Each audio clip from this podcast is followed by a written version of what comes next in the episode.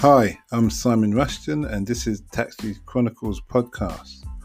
On this podcast, we spontaneously interview unsuspecting passengers with their permission, allowing them to share their intimate life stories and concerns. As our slogan states, real riders, real stories.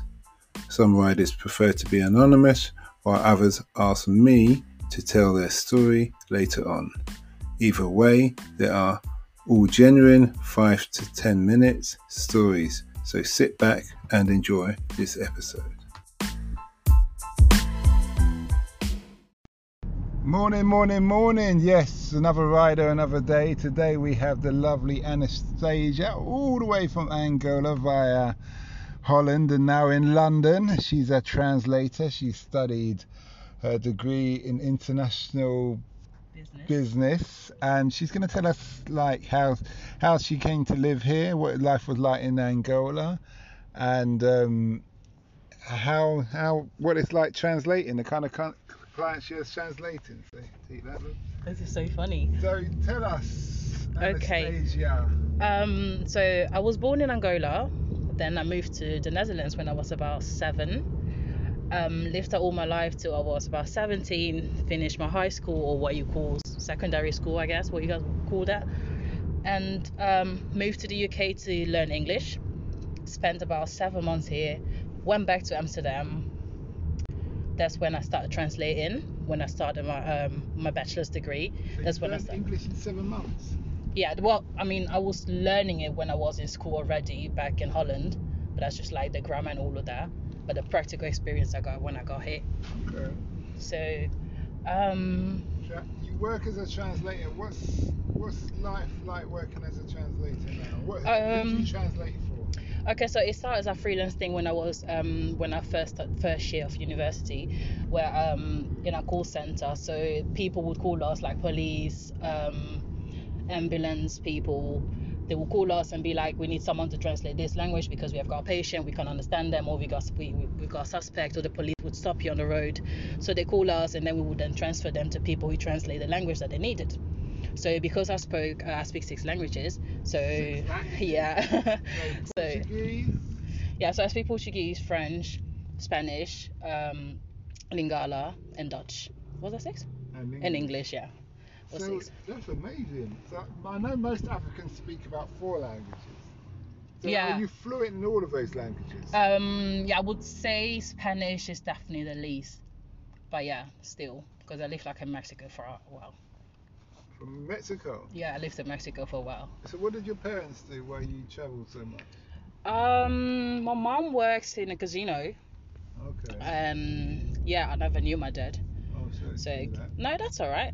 Yeah, okay. Well, that's amazing. So, so basically, what kind of things have had you you've had to translate for? What is any interesting stories? Any amazing like? Bloody hell! I wish I'm not doing this. Uh, no, the only thing I can remember is when I first started. I was um, it was a, I had like a night night shift, which start like around eleven till seven in the morning, and um, I think it was an immigrant that's someone from Angola. He came from Angola. I think he got stuck in Amsterdam, and then they called us. They said we need someone that speaks Portuguese. But so I did something illegal. Normally you're actually not allowed to do it when um when there's no official translator. When I'm in a call center, I'm not allowed to translate. Only when I'm off duty in a call center, then from home, I'm allowed to translate. So I was like, okay, we don't have a translator in Portuguese, but you know what? If it's not too much, I'll help you. I'll help you out. So then, um, I understood that the that the Angolan guy was trying to apply for asylum in the Netherlands. So he didn't know what to say. So then I was like, okay, should I coach him? Should I be quiet? Because I could get fired by coaching him and telling him stuff that he never said. So um, yeah, that was like the only funny situation that I can like really remember. Oh, so you, did he get his stay? Um, no, I can't remember because I wasn't allowed to like finish the whole interview. So why why would he? What is it? What's the situation with um, Angola? Why he would need to claim asylum? I mean, Are they at war or anything? I, Angola, there's no war in Angola, but it's still an African country, you know, like it's still a what's that mean? developed a country in development. Yeah, but that's not asylum.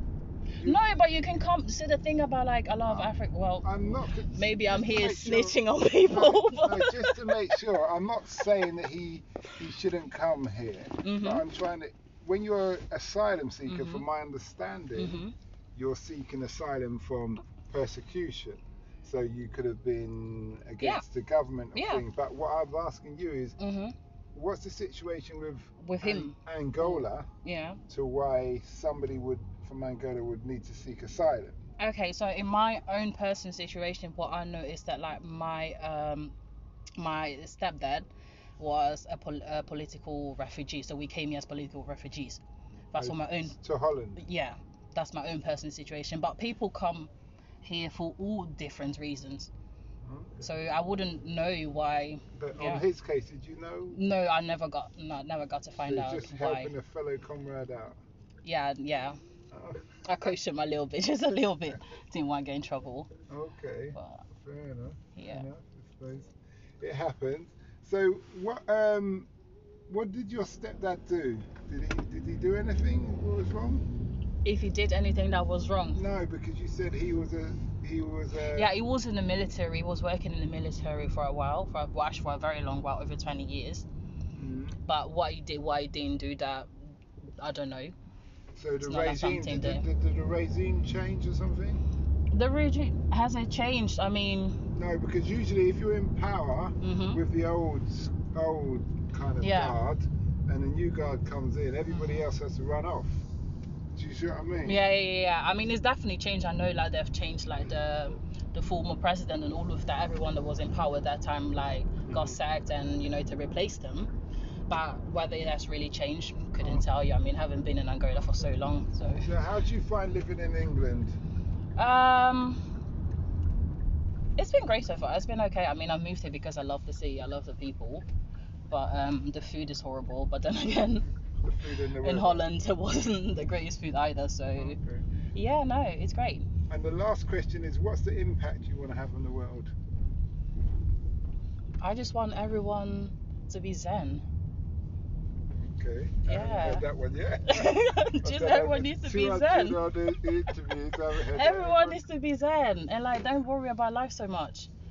Okay. This year has taught us that like we could all die like just like that. So like enjoy your life as much as you can, man. Okay. Well, thanks a lot for that. You're welcome. That was funny. Much appreciated. That was funny. Well, I'm gonna. We hope you liked that episode. Keeping in mind, we never know who we're going to interview. We post twice a day, 8am and 5pm GMT. Have you ever considered the future economies to invest in? Why not listen to our sister podcast, Africa Investor Stories? Considering Africa has the fastest growing economies and population on Earth and has done for many years, it holds 30% of the world's known natural resources. We publish twice a week, Tuesday with a guest investor, and Fridays talking about investment, politics, and history, providing a clear understanding for any potential investor.